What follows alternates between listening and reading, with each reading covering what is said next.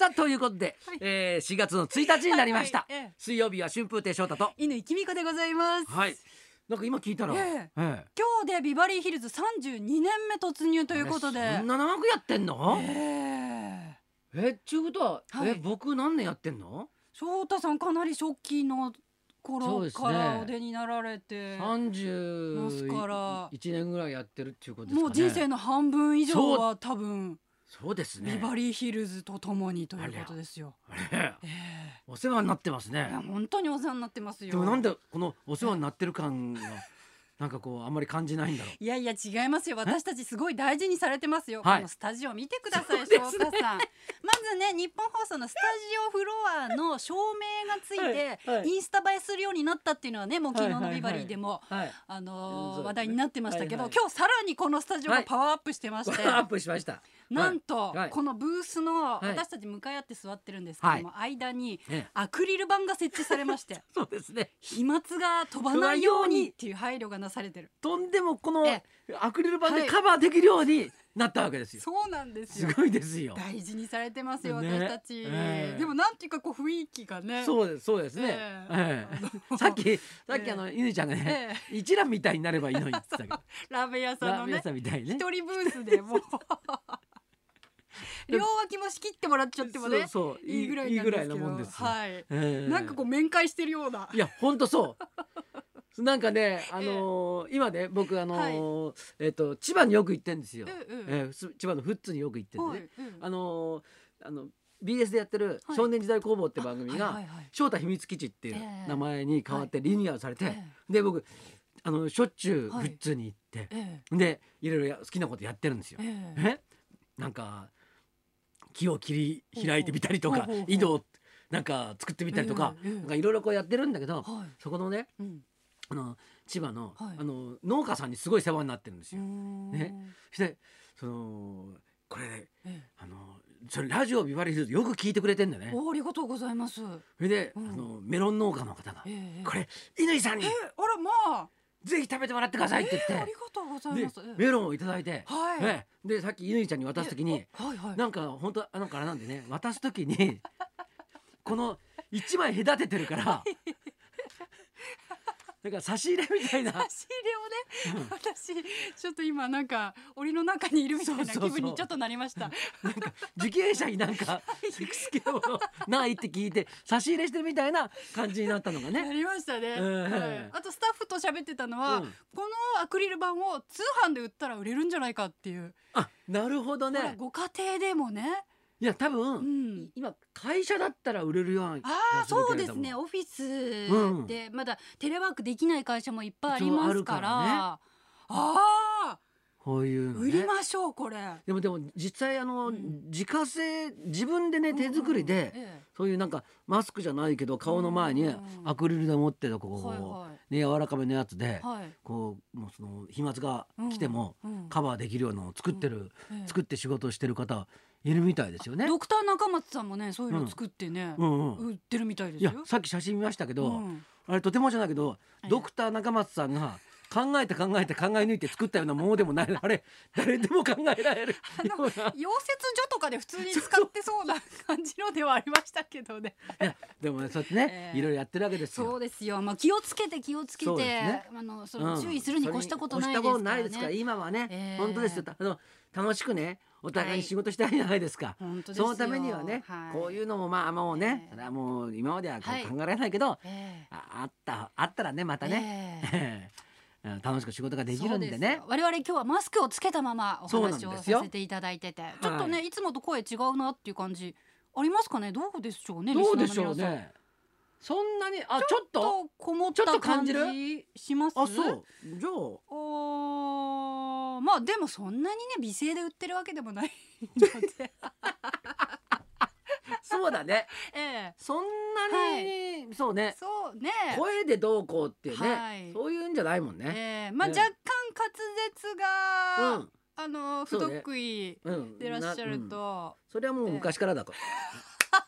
マスクしたところでところで変わるものでもないからさ。そうですね、はいはい。でさっきのアクリル板がさ、はいええ来た時さ、はい。なんかなんかうん。日本放送の中で、うん。なんかスタッフの人たちがはい。一番注意されたのが、はい。落語落書きをしたらダメって言われたらしいんだよ。ね？どんな会社だって言うんだよ。します？タレントさんたちが本来使うためのですよ、はい。ね、アクリル板に落書きをするなっていうお達しがまずあったっていう。それす。ると思う覚えてるわけだよ。日本放送小学校なのかって話だよね。まあ確かにこのサイズのアクリル板見るとこう、うん。アドちゃん世代としては水森アドさんみたいにねこうペンでで書いてね書いてね。プシューとかスプレうん。ーしたくなる気持ちはわかります,、うんわかりますけど普通の一般のね社会人がさ、えこんな時にさはい。アクリル板前にあって落書きするわけないだろうと。どれだけ信用されてないんだっていうこと社会人として。本当ですね。そこが日本放送のすごいとこですよ。いいですね、はいはい、やっぱりいろいろ考えられてる。そうね。でお互いに、はい。まあ上層部はい。ははい。下のものを信用してないっていう。あいつら絶対このアクリル板置いたら落書きするだろう どういうどういうタレントさんたちにも言っとけよみたいなことなんじゃないの？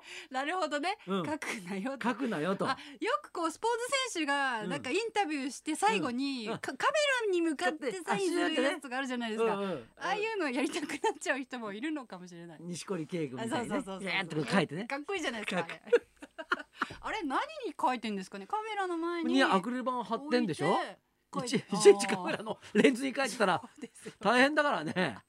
あれ当然カメラの前のアクリル板にこう書いてるでしょ？なるほどね。うん。あーあの演出考えた人ね素晴らしいですよね。僕いつもあれ見て思うんだけどさ、はい各方の選手だってうさ、んもう考えてさ、はいはい。なんかこうパって書いたら、うんあれだって要するに反対に映るわけでしょ？反対に打ついやでも見てる人から正面に。えどうなってましたっけ？え？じゃあ逆向きで。だって逆にに映るんでしょ？そう？かそうか。あ錦織圭って書いたら、あはい。もねう鏡状態になってるわけでですよね。なってるわはい。ね？はいだからはい。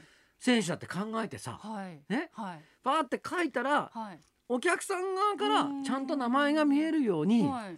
練習したらいいんじゃないかなと。書ける鏡文字が書けるよそううにそうそう。そしておいた方が確かにその方がう。しかもだってね。ほらそんなさはい。漢字でさバーって書いてるわけじゃないじゃん。はいはい。なえーとかて書いてんじゃん。はい。あれぐらいだったらなんかできるような気がするんだけどな。そうですね。ま まあ書いてひっくり返せばいいですけどね。あ だったらさはい。書いてからさはい。やっぱりひっくり返せばいいじゃないですか。そうですねだってアクリル板を貼ってるだけだったら、はあはあはあ一回取って、うん。反対にはめればいい話ですね、うん、あれでなんだと思うんだけど。バッて書いてはい。貼って。で反対側にしてお客さん側からちゃんと見えるようにして、うん。で終わりっていう。そうですよね。そういうんじゃないそれがい。いんじゃないかな。まあ、色紙でいいんじゃないかって話もありますだけど。だったらな。だったら。だったら色紙でいいね。水森アドさんみたいにね、はい。ええ。両手でこそううね書くとかさ、はい。いろんなことができるんじゃないかなってうん。思うんですけどね。ねえまあ本当テレビもね半沢直樹とかはがい。延期、放送延期っていうことがね。発表されたり、はい。工藤官九郎さんのはい。新型ウイルス感染がええ好評になったりと、まあええ。いろいろバタバタですけれども。本当ですよ。笑点もね、うん無観客で、ねこの間放送しえましたけど、はいはい、はい。ええ。木久扇師匠に聞いたらねええ「木久扇師匠どうでした?」うん。無観客の感想を聞いたらうん「受けないね」っつってましたから、ね、そりゃそうだよ。いないんだから。受けてたら怖いね。怖いって、ね、お客さんいないのに笑い声聞こえたらもうそれはもう危ないですよもうそれ 現状がそうそうでですすからね。うん。ね。あの太平師匠が月曜日にゲストで来てくださって、もう今仕事がキャンセル続きなので、家族5人分の3食作ってるっていうね、あお話をされててわあ立派な方だなと思いながら聞いてました、はい。あ真似できないね。あでーきないね。ブロッコリーも育ててるらしいですよ、さっきさえあの学校の先輩から電話かかってきて、はいはい。ええねまあいろいろそのキャンセルの話なんかをちょっとええしてたんですよ。ね、はい。そうで楽屋にいるとねえいろんな人がねうん「いや今後何件ねキャンセルになりました」とかいろいろ言ってんだってうん。でその中にねうん「いや俺もねうん。このもうね3月うん。20件キャンセルになったよ」って言ったら周りの人がみんなそれうん「そんなに仕事ないんじゃないの？この人」って。ちょっと持っちゃって。この人そんな仕事してないんじゃないかなって言ってみんなこうちょっとこうもね28件中うん。に二件キャンセルで26になったとか25になった。うんうんうん。25キャンセルだとかっておっしゃってていやすごい売れてんなと思いながら聞いてました。そういうなんかねえあの持ってキャンセルになりましたって言ってる人があのいっぱいいるらしいんだよ今。中。にはいるんだ。そうそうそうそう。まあまあ気持ち的にはねそれぐらいうダメージを受けてるっていうことなんだとまあ。でもまあね本当にね、はいまあええこうこういう状況ですけど、はい。まあ気持ちだけはね。そうですね。楽しいはい。気持ちでね、ええ。なんか生きていきたいですよね。そうですね。うん。ね、えー今日のゲストの方、はい。楽しい方ですよ。そうですね、はい。楽しみにしてました私もおはい。じゃあそろそろ参りましょう。将棋界から高野秀幸六段生登場。春風亭昇太と稲井君香のラジオビバリーヒルズ。